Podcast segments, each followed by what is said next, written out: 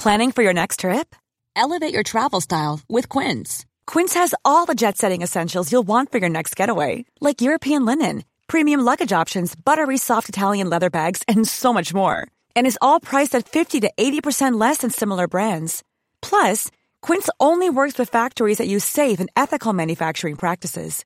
Pack your bags with high-quality essentials you'll be wearing for vacations to come with Quince. Go to quince.com slash pack for free shipping and 365-day returns. I'm Sandra, and I'm just the professional your small business was looking for. But you didn't hire me because you didn't use LinkedIn Jobs. LinkedIn has professionals you can't find anywhere else, including those who aren't actively looking for a new job but might be open to the perfect role, like me. In a given month, over 70% of LinkedIn users don't visit other leading job sites. So if you're not looking on LinkedIn, you'll miss out on great candidates like Sandra. Start hiring professionals like a professional. Post your free job on linkedin.com/people today.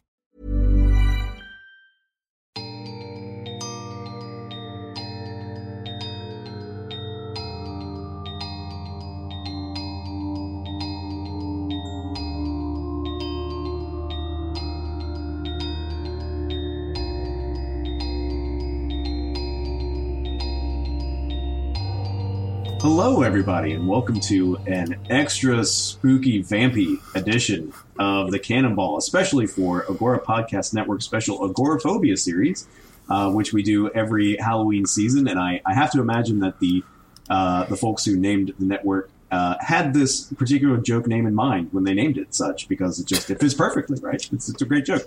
But anyway, uh, my name is Daniel Doughty. I'm here with, uh, as always, with my esteemed interlocutor uh, maven of all things literary, Dr. Claude Myron Goozer. We are typically the hosts of uh, the Cannonball, um, but now we are going to do a special, just a special little episode. We're still going to wrap with you about literature, about uh, you know writing and culture. Um, but you know, it's it's Halloween time. It's a little bit spooky. And Claude, I have something I've been very curious about, and let me explain why.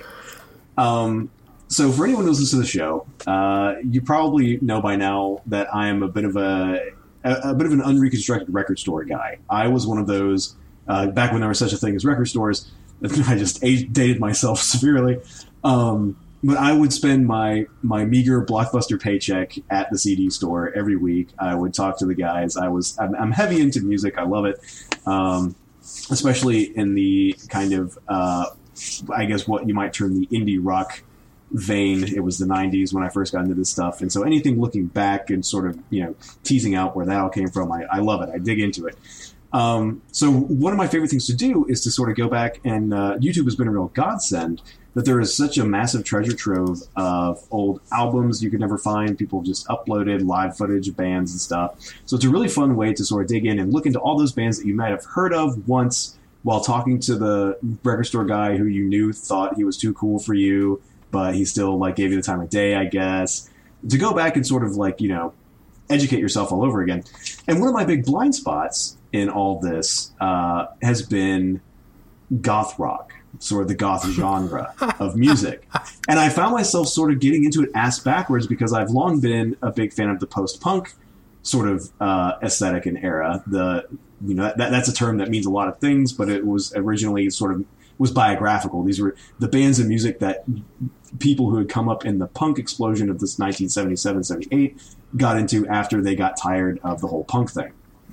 Um, and so I've really get into a lot of like what you might call spooky post punk. You're kind of the, the, that in the Joy Division vein, the kind that's all atmosphere and sort of jagged guitars and stuff. And I realized also that I was veering into goth rock. I was started getting I mean, on the on the recommendations. I started getting Bauhaus recommendations, and I started Hmm. getting curious. This is a long winded way of saying how in the world did a term which originally applied to Romanized Germanic military families come to be applied to a kind of music associated with teased up hair and, bl- and you know and, and and zombie makeup and like you know white chalky makeup and sort of vamping around on stage.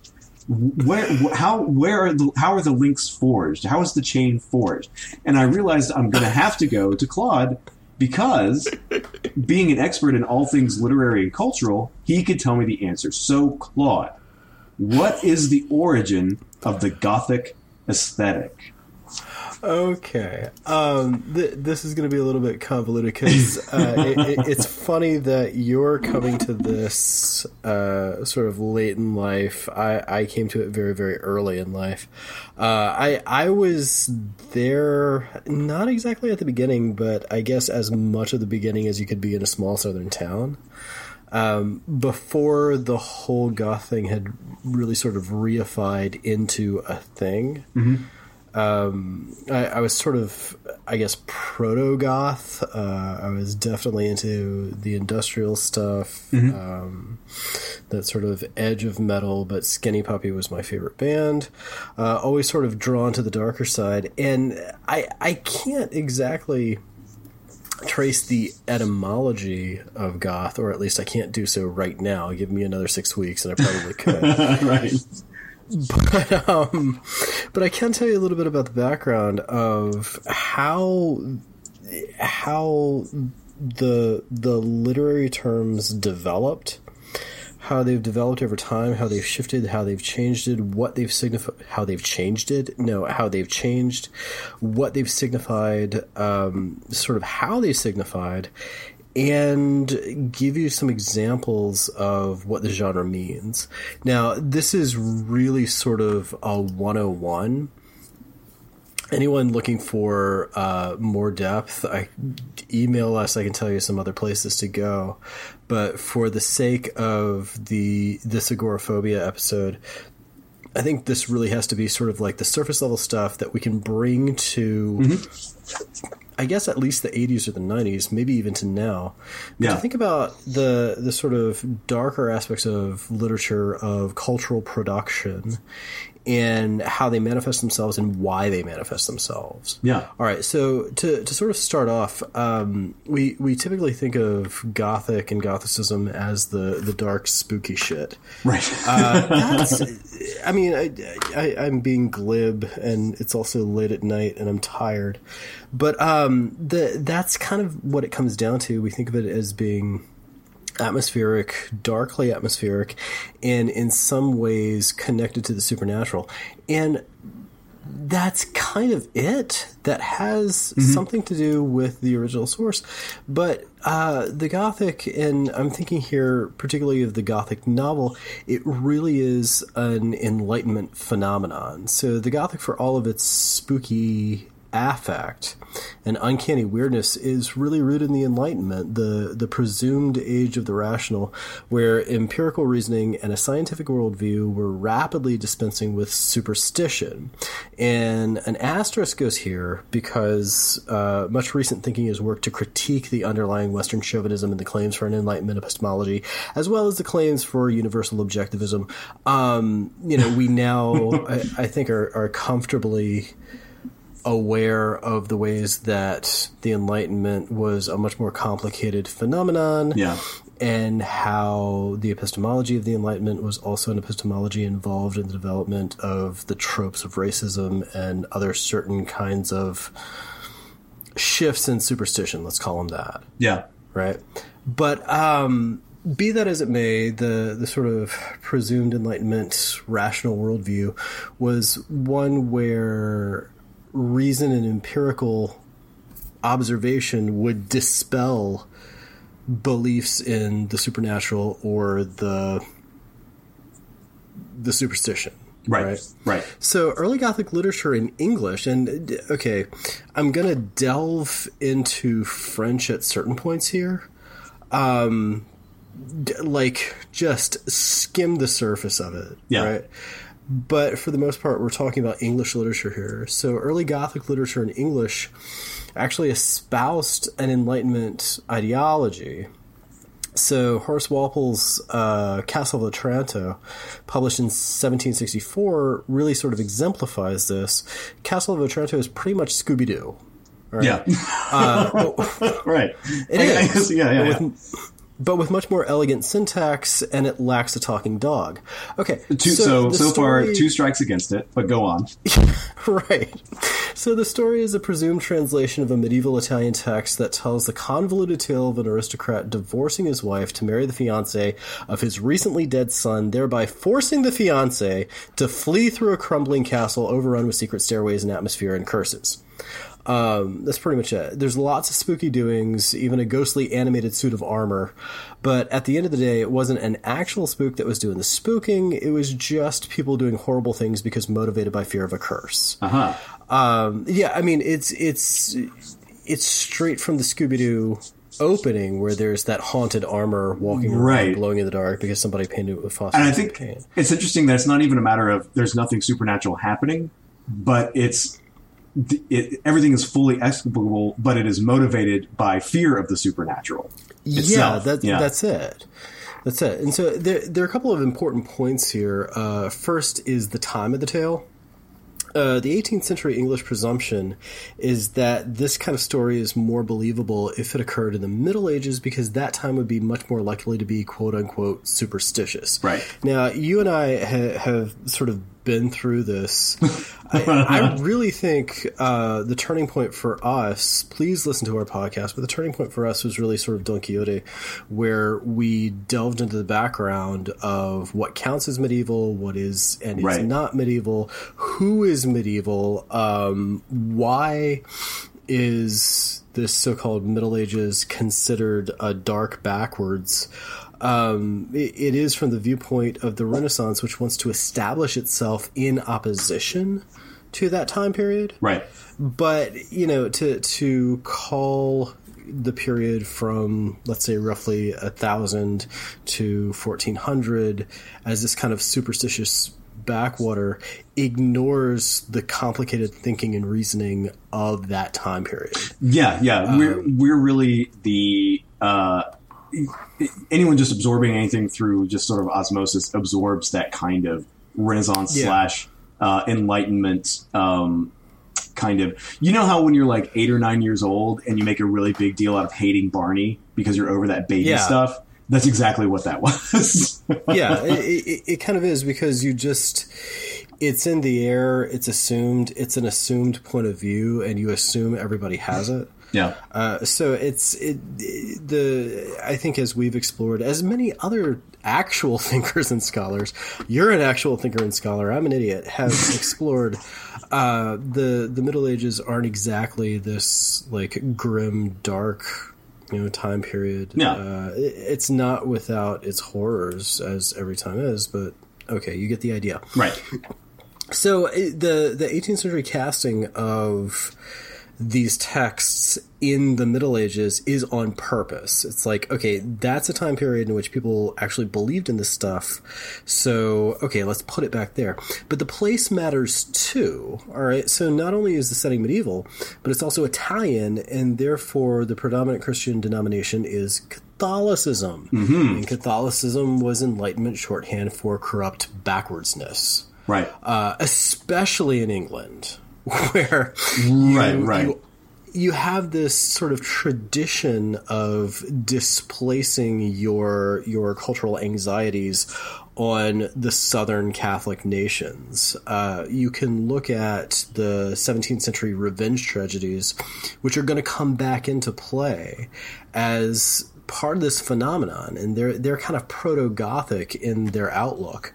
Uh, allow me to digress. Yeah, yeah. Um, the 17th century revenge tragedy, it always takes place in either Spain or Italy, because those are your Catholic countries, and we're talking about Elizabethan England, where Catholicism is outlawed.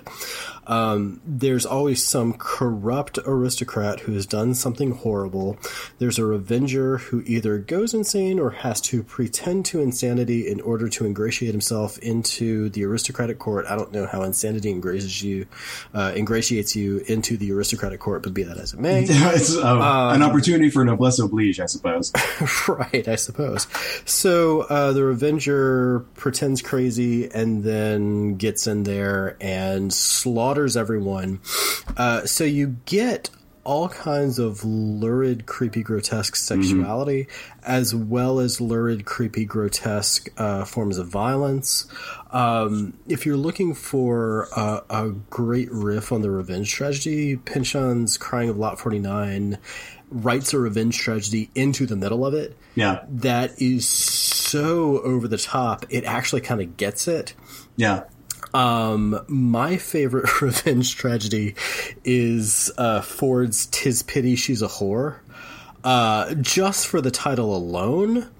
But it's a revenge tragedy, which Right. uh, the of course it takes place in a Southern Catholic state, and uh, at the beginning of the play, this young nobleman is obsessed over uh, the potential for an incestuous relationship with his sister. Uh, he thinks he's found a loophole in canon law to allow it. Um, at the end of the first act, he confronts her and says, Hey, check this out. I think we can actually sleep together. Here's my reasoning. She says, Cool. And they go into his bedroom.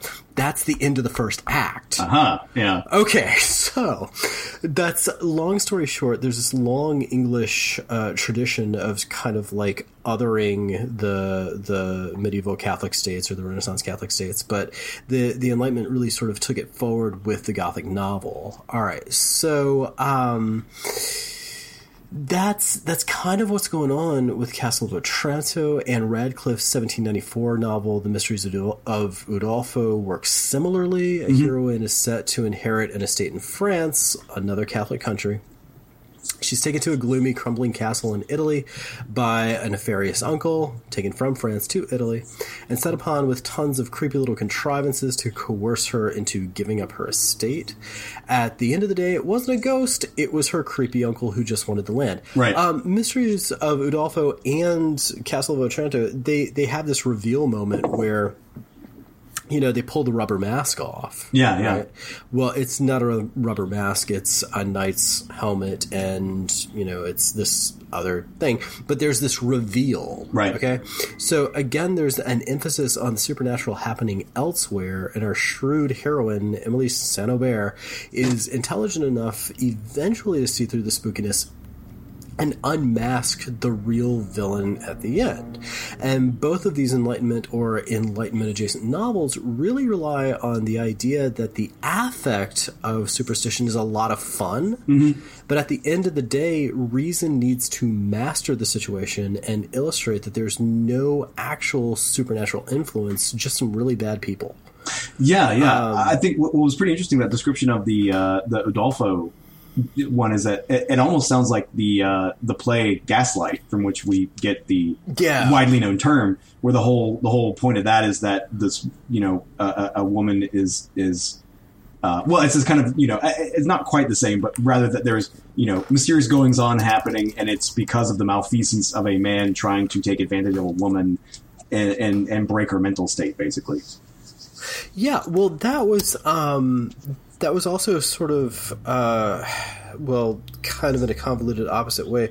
Wilkie Collins' "Woman in White." Yeah, Uh, "Woman in White" is about this um, basically a long con to disinherit this woman and steal her estate. And there's this kind of detective figure who um, figures it out and thwarts this nefarious nihilistic Italian count. Hey, it's always Italian. uh, yeah, you get the. Um, apologies to any Almost like- Italian listeners out there. We promise we were just conveying the sentiments of English people from a cou- couple centuries Well, ago. no, I mean it really does seem like there's this long-standing English tradition of othering Italy. But Yeah, anyway, yeah. um, yeah. So he he sort of figures this out and towards this.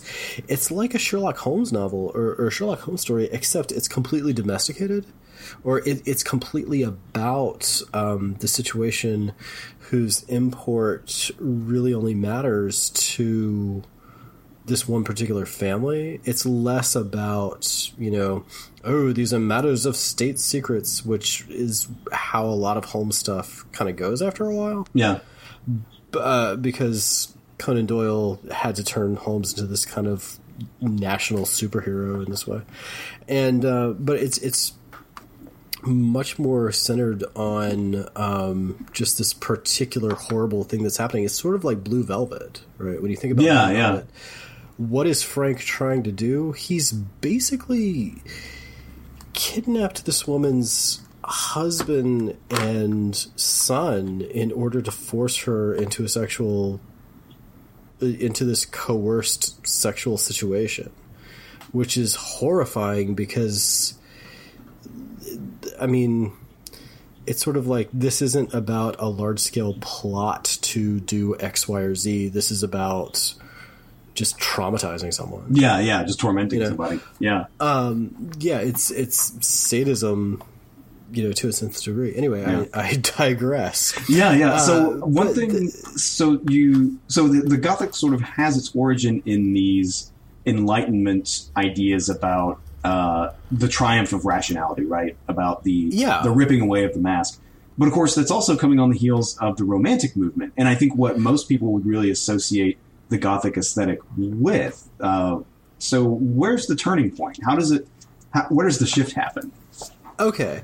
Um, in 1796, uh, Lewis writes The Monk, or publishes The Monk. The Monk has all of those trappings, right? All of the old Gothic trappings. It's about this corrupt monk who sells his soul to Satan in medieval Spain, and there's all this horrible, you know, lurid nonsense that takes place. But he actually sells his soul. Lucifer appears at the end. Um, it's it, it, it's this weird moment uh, where the the Enlightenment trappings are still sort of kind of there. That othering of Catholicism, that uh, sort of like let's let's take all of our cultural anxieties and push them down south, is right there. But i- by the end, it kind of sort of is literalized Yeah, they they're talking about actual physical embodiments of evil. And when I say Lucifer makes an appearance at the end, Lucifer makes an appearance at the end. He comes Right. in the middle of this auto da fe and sort of steals this guy's soul. All right, so you you have this weird moment where it's sort of like the bridge between um, the the sort of 18th century anti-superstitious stance but the anti-superstitious trappings are used to illustrate this kind of superstitious story. Yeah, right? Yeah, so things really sort of begin to shift in the 19th century, and writers in the period commonly called the Romantic era felt that the Enlightenment thinkers had overemphasized an approach to existence based on the empirical. Okay. Yeah. So, in, in short, they found the Enlightenment claims to an absolute rationality short-sighted and insufficient for accounting for the wild variety of human experiences. So, if Candide's dictum at the end of Voltaire's novel, "Yes, but we must tend our garden," i.e., keep your head down, don't think too much, work and get paid, mm-hmm. is taken as a metonym for the Enlightenment view of the good life, then we can. Kind of see that it can't quite account for a whole other range of experiences that make us human right Yeah. um, it's kind of like the data driven life which reduces all to nothing but numbers okay it can allow you to do certain things but it doesn't account for all of our experiences. All right, so that sent the Romantics looking for other modes of experience or other modes of thinking. And here we find a reinvestment in exploring the supernatural and working the supernatural as supernatural into the landscape of Gothic literature. Hmm, yeah. so an interest in the supernatural really abounds in romantic literature, but it's typically not ghouls for the sake of ghouls. Rather, it serves to explore either a social, political, theological, or psychological topic. And the one I always love to turn to is Coleridge's Christabel. I think more people re- need to read this poem yeah, yeah. it, it's a poem that we actually brought up on the Cannonball before. yeah. Uh, Christabel is the tale of a young woman in medieval England. It's England, not Spain or Italy. Yeah, it was, it's still displaced in time, but it's being brought back. I I guess you know it was still Catholic back then, so it's still you know it, it, it's superstitious enough, I suppose. Yeah, it's superstitious enough, but um, she she wakes disturbed one night, thinking of this nice young knight. Right, so she's woken up in the middle of her sleep with what appears to be a kind of erotic reverie. Uh, so, in her fluster, she runs out to the woods to pray, but who does she find but a young woman, Geraldine, who claims she just escaped from some abductors. Christabel takes her back to the castle, ignoring a bunch of eerie warnings that this woman isn't what she seems.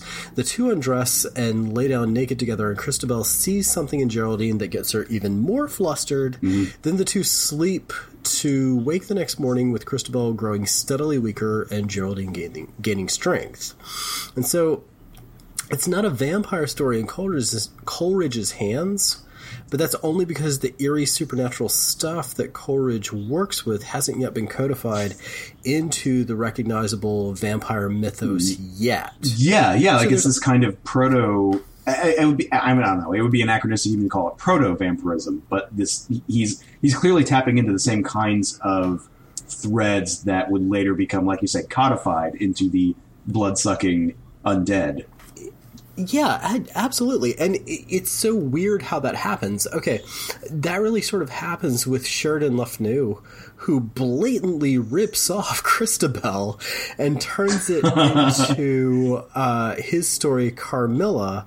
I mean, it, it's it's almost like a shot for shot remake of of Christabel yeah. Carmilla is, except it adds in this one minor detail of the the the fangs and the scars in the neck and the actual blood drinking. Oh wow! And and then Bram Stoker takes Carmilla and just rips it off and turns it into um, Dracula. So, if anything, the the vampire genre is kind of a vampire in and of itself, and that it keeps stealing from the past to sort of resuscitate the past. It's it's the same imagined stuff over and over again, uh, sort of recycled. Um, but it doesn't have really that much to do with actual I guess, actual folklore on the ground. It's really sort of imaginatively invented by Coleridge. All right, so um, we we have in in Christabel, a, a, story of a young woman's arousal finding outlet in a way that Coleridge's culture clearly di- disapproves of, right. which ultimately drains the woman of her vital li- life essence. Um, Coleridge is is basically writing about a woman who is aroused, and yet the culture was so scared of women's arousal and what that would mean and how that sort of thwarts patriarchal ambitions and so on and so forth. Mm-hmm. It finds outlet in what to our eyes looks like a homoerotic relationship, which I think to our eyes is yeah okay whatever. And yeah, sure. to the nineteenth, yeah, why, why, not? Right, and to the nineteenth century, uh, that would have been threatening. Yeah, yeah. So so Coleridge actually takes this and turns it into a meditation on evil. Yeah. All right. Um, Coleridge's aim with the story was to provide a counterpoint to Milton's Paradise Lost, which attempted to justify the ways of God to man, i.e., to examine evil and explain why evil exists. And Christabel is ultimate. And one more time, I want to reiterate not my terms, mm-hmm. Coleridge's terms. Um, he clearly identifies um, homoeroticism with what he would have termed the unnatural or something evil. Right, right. I don't. Some sort, some sort of, sure some sort of, uh, yeah, some sort of uncanny otherness or whatever. Yeah, yeah, yeah. Um, but it's it's an unfinished work. Uh, Coleridge was sort of famous for writing these unfinished works. Uh, it breaks off at a certain point in part two, and there's an afterword where Coleridge suggests that the reason is because evil or whatever was evil to his mind is too enticing right? Um, Christabel's father's castle is still in mourning for her mother, who died long, long ago. And as a result, the castle and everyone in it exists in a kind of living death. And the only exciting thing is the succubus Geraldine. And the only thing really animating the poem is the homoeroticism mm-hmm. that for Coleridge represented evil. Uh, it's almost as if he had an inkling that maybe eroticism was potentially an animating feature of existence and not necessarily something to be shunned as dreadful. Yeah, yeah. Um, so it's sort of like the Harold Bloom actually wrote about this in uh, one of his early books, like from the 50s or 60s, on romanticism, where you find in Christabel's father's castle, it, it's it's a living death. It, it's just this sort of exponential decay into this this deadening nothingness, this deadening of the senses, this deadening of experience. It's just dead. And Geraldine is this kind of shocking of everything back to life with the erotic. Yeah. Um, she's way much more interesting and way much more enticing than anything else in that castle. And how are you going to match that? Right? Yeah. You can't. And that's sort of where where Coleridge had to turn away. All right, so be that as it may, Christabel really introduces a lot of the motifs of the vampire myth and it illustrates this shift in the Romantic era of taking the supernatural seriously as subject matter, if only to explore other psychological dimensions. Right. And to to sort of bring this home in a way that I, I think people are probably much or listeners are probably much more familiar with. Um, yeah, probably two listeners out there, if that, have read Christabel. Um, but everyone's read Little Red Riding Hood. Oh, Uh, yeah, yeah. the Brothers Grimm sort of was this attempt to go out and I guess cultivate this kind of folk wisdom and find in the supernatural or in these folk tales that deal with the uncanny or the sort of transmundane as I think you put it once Yeah, um, some kind of truth that runs counter to the Enlightenment, to basic empirical understanding.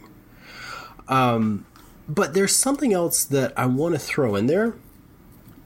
Is uh, one of the things that you also have in this period, right in in the 19th century, uh, typically later 19th century, is the rise of uh, industrialization. Like the Industrial Revolution has already kicked in, in in England, and the shifts in printing actually make a lot more lurid material available to the public. Yeah.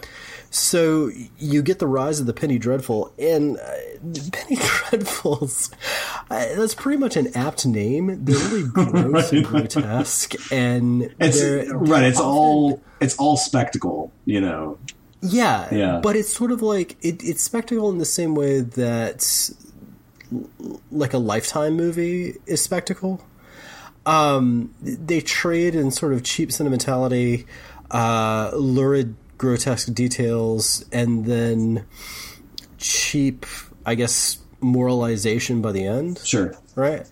Um, but it, it's a, a, a sort of marker, uh, and and they're often um, they're they're very exploitative, and they're often sort of cynically written. Uh, the king of them was Edgar Allan Poe. Uh, Poe wasn't necessarily the dark, grim, gruesome, oh, I'm the creepy outsider. That definitely was the look that he cultivated. Yeah.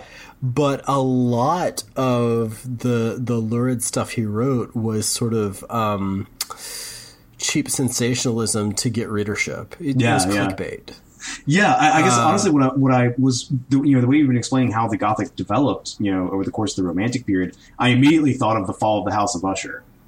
Um, Yeah. just as, uh, Well, which I get, I don't know if that falls within the Gothic, you know, proper or whatever, but like it, it, it, it hits all these hallmarks we've been talking about, as well as kind of, I guess playing it, playing it a little like, uh, what's the word? Giving a light touch to the supernatural stuff. Um, Yeah, which is well- certainly there, and it's absolutely like the the story doesn't make any sense unless we assume the supernatural is at work, but it is not sort of highlighted necessarily.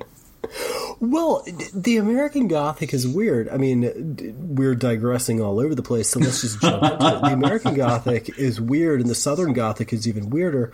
Uh, both tend to have this anxiety or, or express this kind of cultural anxiety about the persistence of the errors of the past into the present. Yeah. I mean that that's kind of what Dracula does, and we'll get to Dracula in a second. But um, look at uh, all of Nathaniel Hawthorne. Uh, Hawthorne is sort of obsessed by this national guilt, or or I guess this regional guilt over you know the the Puritan hypocrisy and the witch trials and Hawthorne's own family interaction with that. Uh, one of his ancestors was really one of the worst possible judges that you could have in the Salem witch trials. Just Yeah. a, a horrible bastard of a human being.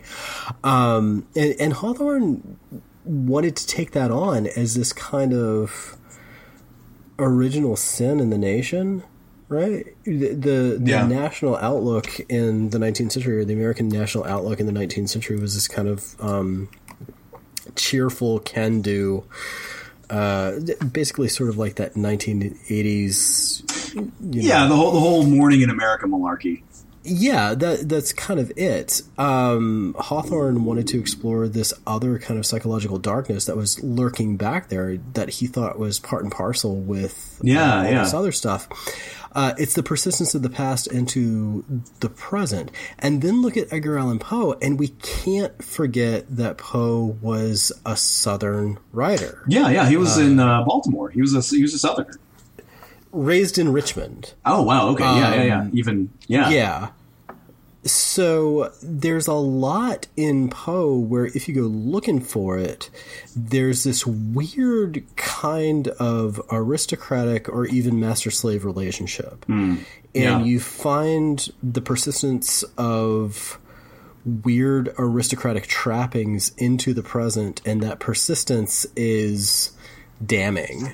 Uh, House of Usher is a perfect case where it's sort of like a mockery of aristocratic pretense. And what is America but a place where we threw off aristocracy only to establish aristocratic oligarchies in the South? Right. Yeah. So Yeah. There was. There- um, there's- I, I this again a, a sort of slight digression, but I just I cannot.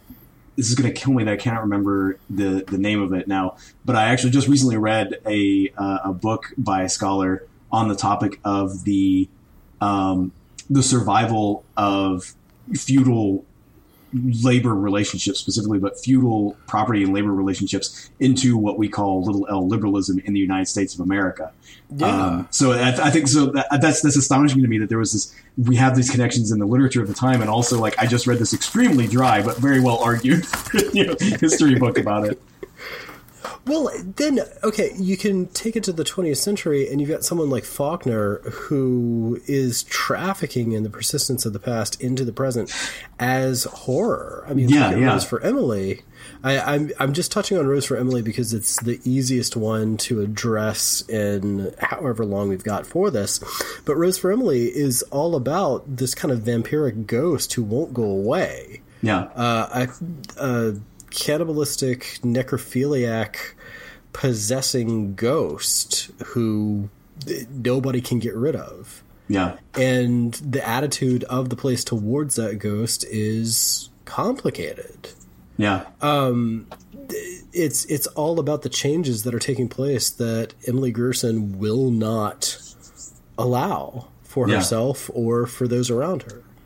Um, so in in America, it, it's often got this kind of like political valence. yeah. So I, I I wanted to bring up the penny dreadfuls uh, because they're a marker of industrialization. Yeah, they're, yeah. They're cheap throwaways. Right. But I also wanted to bring them up because they're anticipated by this guy who I, I think more people should read him. Um, De Quincey.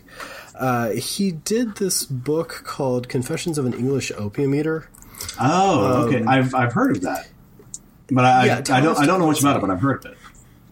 Yeah, Thomas De Quincey. He he he was kind of a uh, one of those child prodigies. Poor kid went to um, this phenomenal boarding school. Uh, was too smart for it. Uh, either got kicked out or left. Uh, basically, hitchhiked to London and then just squatted Yeah, Uh, and and wrote these fantastic memoirs just about like these weird situations that he would get in. But he, along with many others, got accidentally addicted to opium. Um, the, there was a, a very similar phenomenon in the 19th century, like late 18th, early 19th century. Very similar phenomenon to the opioid addiction today. Yeah. Uh, opium was being prescribed for everything as a kind of cure all. And at one point, it was cheaper for him to, as, as far as I understand it, or as far as I believe the biographers think it goes, uh, it was cheaper for him to get opium than to buy food. And that could, like, quell the stomach pains. And he got hooked and he was this really fascinating thinker and fascinating writer and he garnered this reputation and he published his memoirs and they're fascinating for his self-analysis Yeah. like what he can do is analyze his own nightmares in this really fascinating weird creepy way and um, he had a taste for the gothic he wrote this essay uh, called the knocking at the gates of macbeth where he analyzes the Porter scene as necessary for Macbeth because he says the comedy is there to exacerbate the horror. Uh, I, you know what? I need to read this essay because I feel the same way. Because man, it just boy does the comedy fall flat to me in that scene. Well, it's he says it's there to break up the horror because if you go from hideous thing to hideous thing, uh, it's it's too much. But what it does is sort of like breaks in with this weird thing that's just morbid and strange. He did an essay called "Murder Considered as One of the Fine Arts," where it's this uh, imagined club of murderers talking about their. Um, I guess aesthetic murders. I mean, it completely anticipates uh, Hannibal Lecter, right? Yeah, yeah. Murder as aesthetics, uh, which is kind of like taking aestheticism to its furthest end. And then, um, but he he did this other thing, which which I think is uh, connected to how we might think of the rise of the Gothic and the rise of the lurid in the popular imagination. All right, so De Quincey, uh, he he was recognized as a fantastic writer, um, and he he made friends with Coleridge and Wordsworth, who saw in him you know something of a kindred spirit, but also you know this this dude that they wanted to nurture and you know get him on his feet so that he could maybe kick the addiction a little bit and and actually do some writing. So they took him up to the Lake Country and set him up with an easy job in the hopes that he would, you know, kick back, relax a little bit, wean himself off of opium, and not have to worry too much so that he could get his health back and become, you know, a brilliant genius writer. Okay. His easy job was running the local newspaper. Yeah. Okay. So it's just like whatever local rag. It was so boring. And he got so tired of it. And he had the hardest time kicking opium because it was so boring. Like there was nothing to do in the lake country. Yeah. So he's he's out there sweating it out. He's bored out of his mind. He doesn't have anything to do. Um, he has no interest whatsoever in um, writing about the the sort of farmers' problems in the local rag.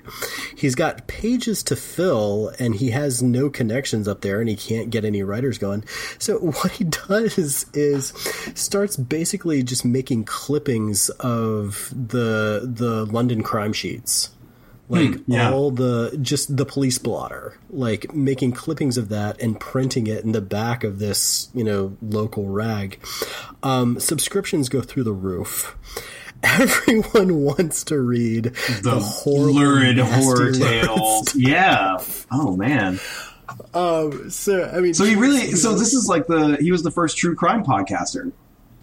More or less yeah and, and it was all because um, he didn't he didn't want to kick opium um, there's this Perfect. This is all- Perfect. Okay, so anyway, there's this other thing uh, that's sort of taking place in the late 18th, early 19th century, which is Orientalism. Um, there, there's a text that I I know of and don't really know, but it's Vathek, but written by William Beckford, and it's kind of this Orientalist tale about this sultan who has magic and goes off throughout the Middle East doing all kinds of weird gothic stuff. Um, it's that basic othering, Yeah. right? But it, it, it's kind of an extension of that. We'll take all of this magic stuff and displace it into another place in time, right?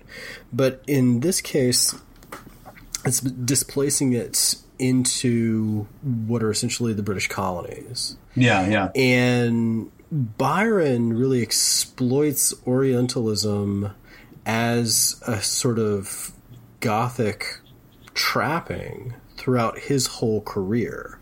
So you've got all of these different strands kind of coming into it in the 19th century.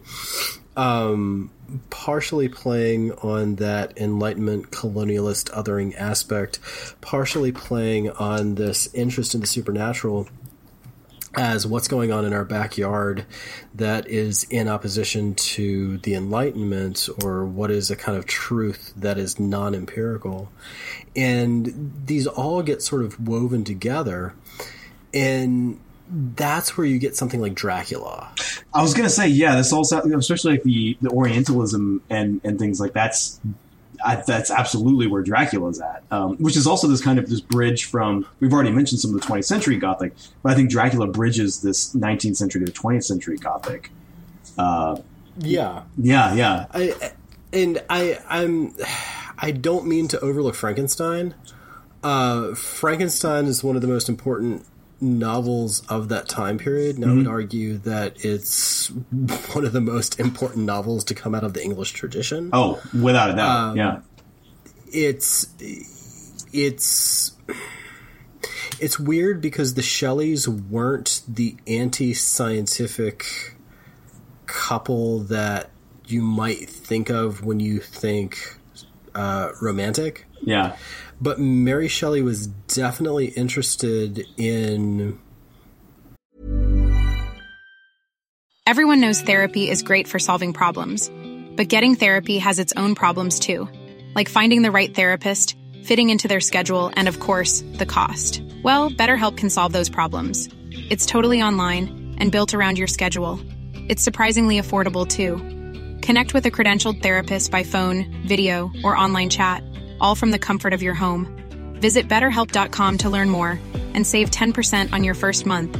That's BetterHelp H E L P. Burrow is a furniture company known for timeless design and thoughtful construction and free shipping, and that extends to their outdoor collection. Their outdoor furniture is built to withstand the elements, featuring rust-proof stainless steel hardware, weather-ready teak, and quick-dry foam cushions. For Memorial Day, get 15% off your Burrow purchase at burrow.com slash ACAST and up to 25% off outdoor. That's up to 25% off outdoor furniture at burrow.com slash ACAST. in really exploring the ways that the scientific discourse of her day and of the Enlightenment and of our own day. I mean, she sort of anticipates the critiques of the 20th and 21st century. Yeah, yeah. The way that scientific discourse is often off, often sort of conceiving of itself as a mastery over time and space. Yeah. And she puts that completely in patriarchal terms. I mean, in Frankenstein, the way that Victor thinks about nature, it's always personified as feminine, and he wants to master the feminine and, in some really creepy language, intrude into nature and rip it apart and rip it open and see how it works. It's really grotesque. Yeah, yeah. So there's this anti-enlightenment critique going all throughout Frankenstein. It's extraordinarily important, and the the sort of psychological aspects of Frankenstein really anticipates um, a lot of that Victorian stuff. The most of Frankenstein isn't going through the charnel house and doing all that sort of stuff. It's the anxiety that this thing that you did that you've tried to um, I, I, guess cordon off yeah. keeps coming back in some way, shape, or form. It's, right, it's, it's, closer to Jekyll and Hyde. Yeah, it's the dread. Yeah, it's that's that's absolutely it. Yeah, I mean, we can yeah. honestly, we can save. Uh, we're, we're probably need to, going to need to dedicate an episode to Frankenstein on down the line. And I just as an oh, aside, absolutely. I, I think it is quite interesting that we're talking about the Gothic tradition, and two novels have come up that in in my reading on the science fiction genre have been sort of pinpointed by uh, the respective scholars as the origin of the science fiction tradition. Um, yeah. Uh, Brian Aldiss places it at Frankenstein. Alexei Panshin places it at the Castle at Otranto. Um, okay. So this is very this is kind of interesting to me as a, as a science fiction genre head that like clearly the sort of the, the kissing cousins Nate you know relationship of these these kinds of genres you know coming clear. Um, oh yeah, I mean like in the 19th century the the thing that I guess I'm trying to point out here is that okay science fiction uh, horror the detective novel yeah, yeah. Um, the the sort of gothic romance uh, the Penny Dreadful, all of the, the the Orientalist tendencies, all of this is sort of mixed up together. I, I mean, it, it's sort of like part and parcel with each other, and, and it doesn't sort of really get separated out until you move later on down the line. Right, right. When there's this kind of intense focus on classification and breaking it down into what is what and how what operates according to what, but it, it's it's all intertwined. Yeah. Um, it's it's difficult to separate these strands. I mean, so much of the Sherlock Holmes stories and the early, you know, stories of detection are are Orientalist stories. Like, mm-hmm. okay, I want to make sure everybody understands how I'm using that. That's a, a literary term, sort of developed most closely by Edward Said to look at the ways that Western cultures or European cultures, um, particularly colonizing cultures, look at the colonized as other in this exotic way. Right. And so much of the Sherlock Holmes stories or early detection stories are about something exotic out there coming back and causing either criminal mischief or supernatural mischief mm-hmm. in the the colonizing nation. Mm-hmm. Um, it, it's it's there's there's it's there's all a, connected together. That's right, and there's a lot of there's a lot of threads to pluck at, which is uh, I, this is this is one of, I think this is one of those shows that we do where we realize like we have so much more to say about everything than listening to the topic. Well, but, but, but okay. Oh, sorry. That brings us back that brings us back to Dracula. Which, yeah, okay, yeah. The the plot of Dracula is exactly the plot of Heart of Darkness. Yeah. Um, civilized, quote unquote, civilized white European goes out there. Something happens out there. He comes back and brings out there with him. Back with him, right? threatens right. to destroy civilization. Um, but Dracula is, as far as we're talking about the Gothic novel, it's weird because it breaks all the rules. Um, if the Gothic began as an attempt to embrace reason and realism and dispel superstition, um, Dracula is the Dracula is the antithesis of that impulse. Yeah, it's the complete uh, inversion of this, the sort of the origin of the Gothic aesthetic. Yeah, Dracula is all about how science and technology are no match for the dark supernal evil that lurks in the shadows of the European past to come back and plague the future. So, so much of Dracula is about the way science and progress fail when confronted with the quote unquote hidden wisdom of folk culture. The heroes in the novel have access to all kinds of newfangled gizmos and gadgets. Mm-hmm. They're on the cutting edge of technology. Seward records his diary entries on wax cylinder. Quincey Morris uses the most up to date repeater rifles. Uh, so much of the transfer- transportation takes place by train right? Which is archaic now, but that was cutting edge at the time. Oh yeah. Um, it, it's actually technolo- technology and political advancement that brings Dracula to London. Um, Harker uses the trains to actually get to Transylvania, and the Count is only allowed to own land in London due to the relatively recent land reform acts of the Victorian age that allowed foreigners to own land in Britain. I'm, I'm so, not, I, from hearing you describe that, I'm astonished that like the Dracula story has not become a big canard for the Brexit types. Yeah, like, can you believe we let Romanians into England and look at that? They're draining our virgins of blood. Well, there's there's actually um oh shoot. Uh, the the the name of it is escaping me. There there was a Catalan author Mm-hmm. who did this vampire story about these enlightenment um or these later sort of vampire hunters who have to hunt this vampire who is sort of representative of that kind of repressive fascist past. Oh yeah, There- yeah. There's this way that the, the vampire keeps um, keeps recurring as this thing that it it, it it's like um, like what what we were just talking about with Poe and Faulkner. It's the past that that sort of returns to haunt you.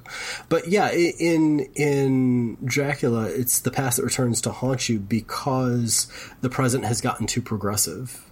Yeah. Um, so the in, in the face of what we're meant to believe is pure evil, the heroes have to revert to folk superstition to thwart the vampire. Right. So guided by Van Helsing, Holmwood, Seward, Morris, and Harker go so far as to brandish crosses as a form of defense. There's a subtle embrace of Catholicism within that gesture, as it suggests a return to the iconography of a pre-Protestant mode of belief hmm, yeah. right? So so they have to go back to superstition. So in effect, Dracula takes the Enlightenment ideals of the early Gothic and subverts them. Yeah. So it kind of comes full circle. Um, and that kind of Yeah, sets the well, stage yeah. for the kind of the gothic aesthetic as as we know it. And I know we have to skip over a lot, but I was really interested Yeah, in your yeah. biographical element about uh, having been sort of there in the incipient goth movement, because as we understand, like the goth aesthetic today is very much imbued with otherworldliness, with uh, the supernatural, with spookiness in general and so it's kind of yeah that kind of flipped on its head thing of like you know the you know Scooby Doo is the least goth thing imaginable, right? Because it's it's Right, it's it's right. eliminating the the the uncanny. It's taking it away. Um, so it's kind of fascinating. There was this there was this reversal, but sort of what what do you think led to that kind of the emergence of a a goth aesthetic in sort of American popular culture that that you happen to be a, a part of? Uh, repetition. Um, the no no no. I, I, I okay. I'm not being glib here. Um, okay, by the 1890s, it, it was over and done with, or, or by the early 1900s, it was kind of over and done with. You find remnants of it in um, in modernism, but Henry James has all these great short stories that are sort of gothic aestheticist mysteries. Um, if anybody's interested, the the way I kind of began to intellectualize this was in undergrad. One of my, my undergrad professors was actually a, a, a scholar of the Gothic, and um, if you're interested at all, look up the dude, uh, John Paul Riquelme, R I Q U E L M E. Um, really fascinating dude who has this kind of like running large scale theory that aestheticism and the Gothic are kind of like two sides of the same coin by the time you get to the, the 19th century. Because um, aestheticism represents this antisocial tendency in England.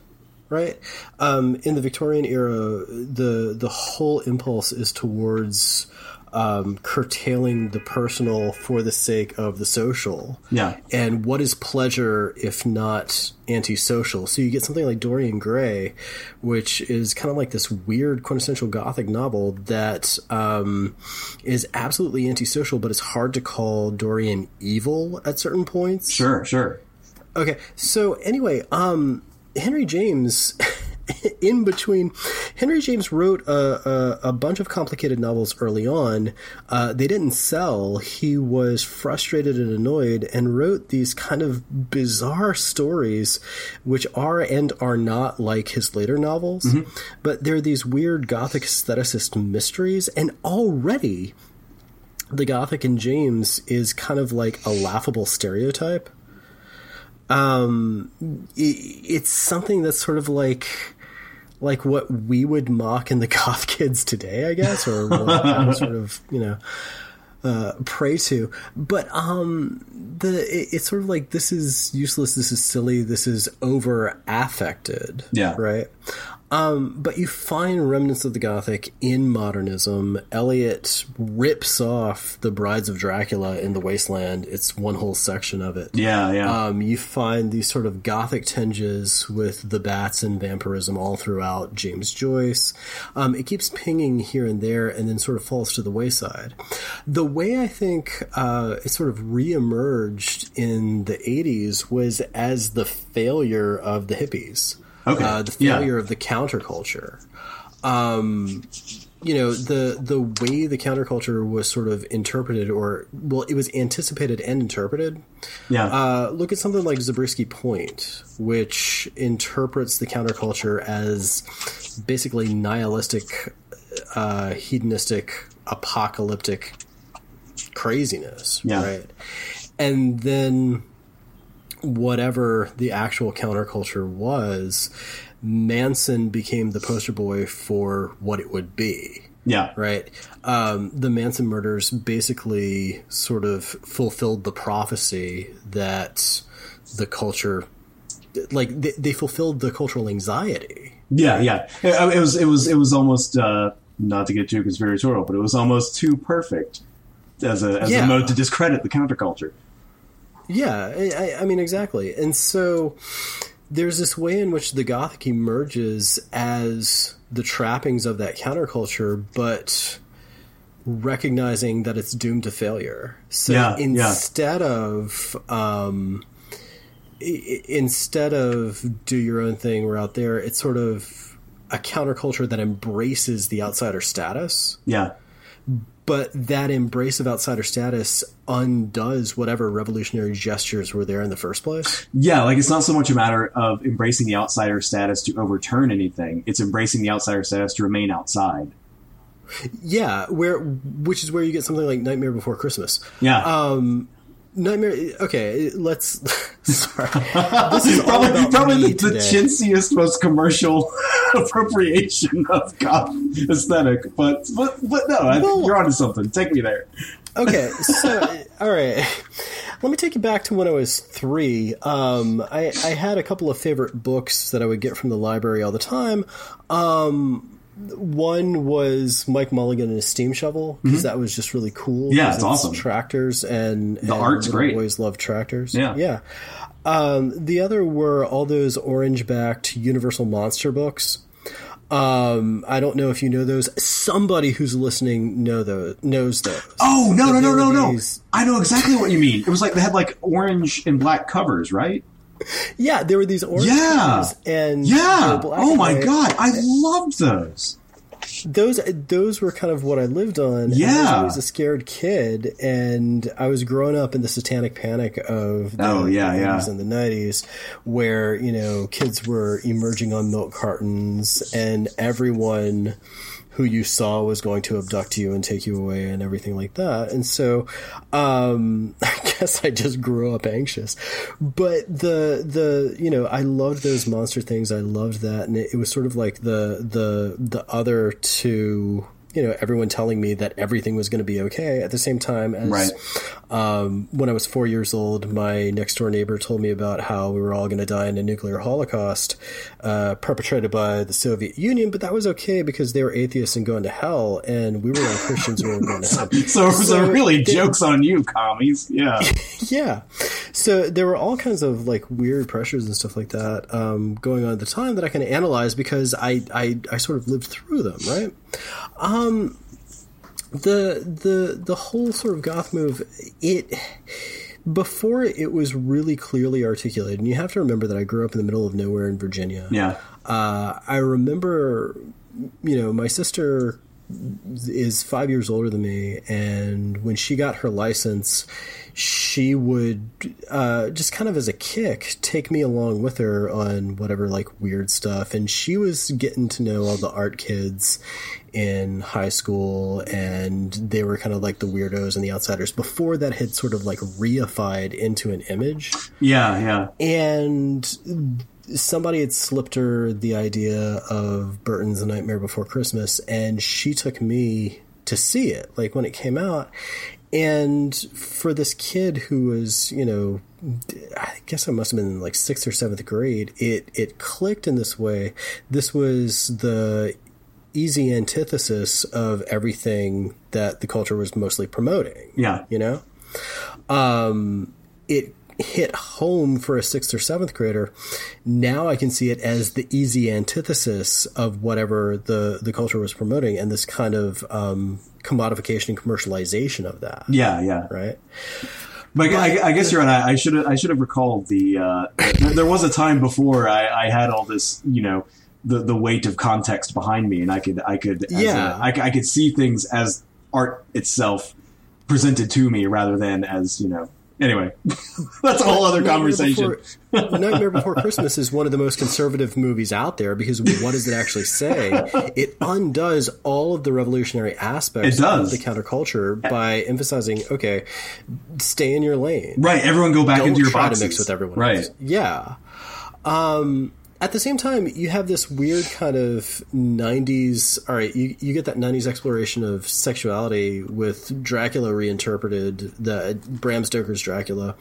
It runs absolutely on a Foucauldian trip. Like, it's, it, it is Bram Stoker either he or his screenwriter reinterpreted Dracula along Foucauldian lines. I mean, Yeah. beat by beat. Oh, you mean uh, Coppola and or a screenwriter? Yeah. Bram Stoker was long Yeah. dead, of course. I'm sorry, not Bram Stoker. Uh, Coppola. Coppola. Duh. Yeah. Sorry, it's late at night. Um, and then, and that was anticipated by Anne Rice, who kind of sort of did it before um, Coppola did. Uh, you have this weird internalization. You you have this moment, at, at least in America, you have this moment of, okay, no external threat. Let's start looking inward. And you have something like the X Files, which is about that inward turn. What is happening in our backyard? Yeah. You know? Yeah. Um, and it's it's not always bad or scary. I mean, X Files, I think at its best, had a kind of exploratory attitude towards well, it. had a. There are a lot of episodes that have a very affectionate attitude toward Yeah. whatever monster is at work. Yeah. Yeah, And of course, and, and, have you don't and you don't watch a show like X Files unless you feel a certain affection for the gray aliens or something like you know. yeah. Yeah. And, and then you have something like the Blair Witch Project, which looks in the backyard. Um, it, that's one of the things they keep saying in the film. This is America. Nobody gets lost in America. Yeah. but it's it's all about being lost in America and what's back there. I mean, it's it's Hawthorne Yeah. dead to rights. Yeah. Yeah. Um, by the early aughts, you have the anti-authority aspects of Gothicism sort of rearing their heads. They've been corporatized mm-hmm. and incorporated and co-opted, but it's that co-opted anti-authority. Yeah. So you have the rise in ghost hunter shit. Right. Right. and this kind of belief in demon possession and exorcism, uh, the exorcism exorcism of Emily Rose. Uh, you know, the the Exorcist was that that horror movie which was basically anti empirical from the get go. Right. Like, which is all about how the sciences cannot handle this ancient evil. It's kind of like Dracula all over again. Um, Exorcism Oh. of Emily Rose And, uh, is that point of contact that just reinstates that. Yeah. Real quick fun aside about uh, The Exorcist. The uh, the the name that the uh, author of the novel selected to to be like the ancient evil demon or whatever Pazuzu, um, Yeah. was uh, I, I learned recently was in the Akkadian in the, in the Mesopotamian and Assyrian tradition was a guardian spirit to protect mothers in childbirth. Uh, it was actually it was actually Well, a very that? good spirit that you wanted in your house when things were going down. Anyway, just as like a fun aside. uh, d- corporatist, authoritarian, uh, misogynist tropes. Uh. Who knows? Or maybe just you know pulling some uh, sufficiently Semitic sounding weird name out of a hat. You know. Right. Well, so in the the the early aughts, you have that sort of anti-authoritarian, but totally authoritarian, anti-authoritarian. Oh yeah. Um, in the late aughts, you basically have the domesticated gothic. You have things like True Blood, Twilight, and Fifty Shades of Grey, which I want to argue are all about a money fantasy. Yeah. Um, it's a fetishization about endless wealth and power. I mean that that's sort of like what what happens in in all of those things. Um, you know, I I could I, I hate to say it, but I I could see the rise of Trump coming from a mile away with the rise of Fifty Shades of Grey, which is not about a kink at all. Fifty Shades of Grey and Twilight, because you know they're kind of the same thing. Right, right. It's yeah, the Fifty Shades of Grey is literally a, a a fan fiction of Twilight with you know, Control F to change the names. Yeah.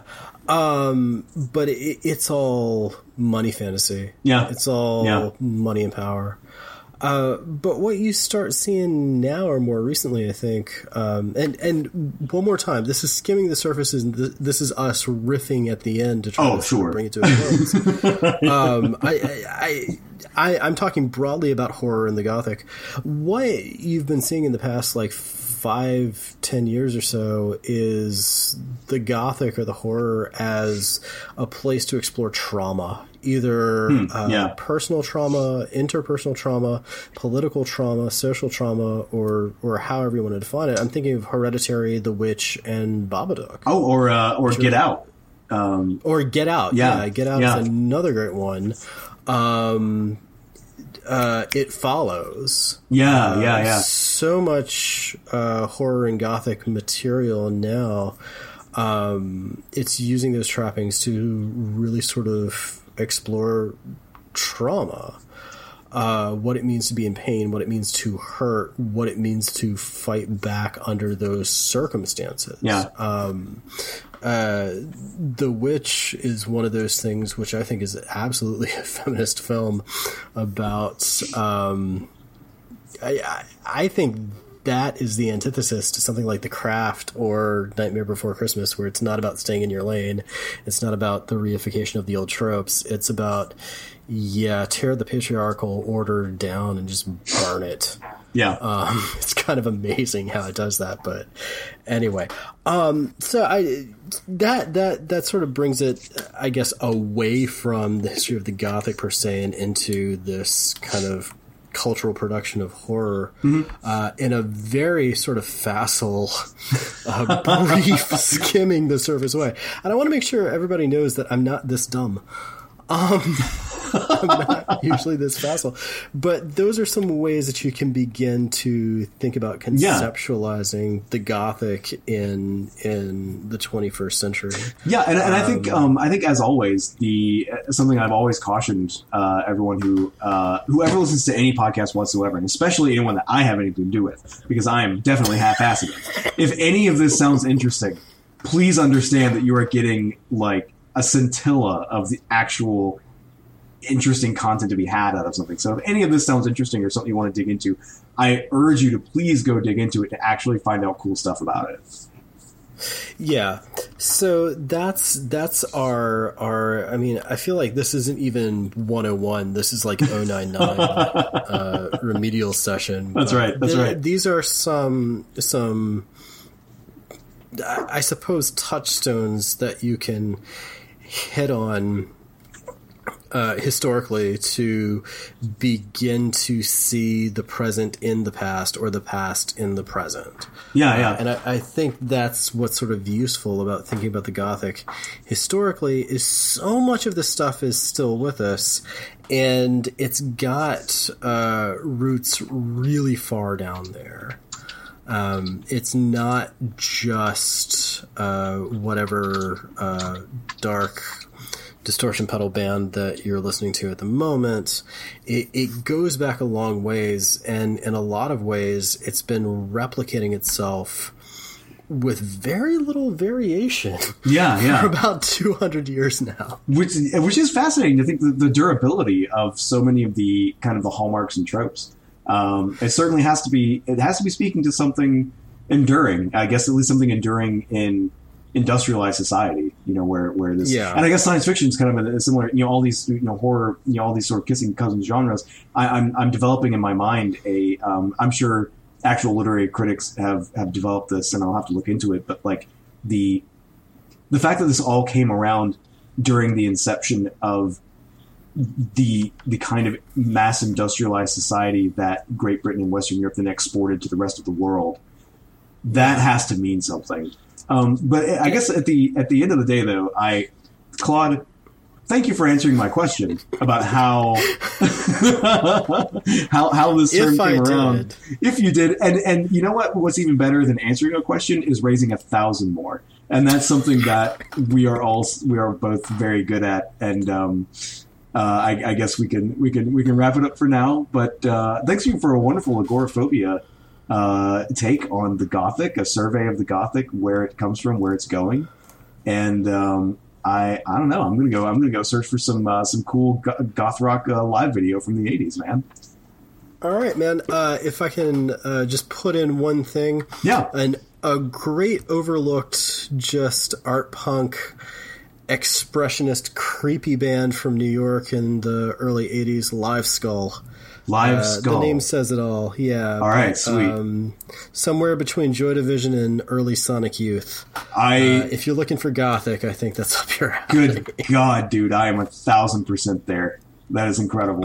All right, man. Well, right. uh, and on that note agoraphobia out Agoraphobia out. Please listen to the Cannonball if you've enjoyed this episode of Agoraphobia. I am Daniel, and uh, with me, as always, has been Claude. And uh, we'll catch you guys later.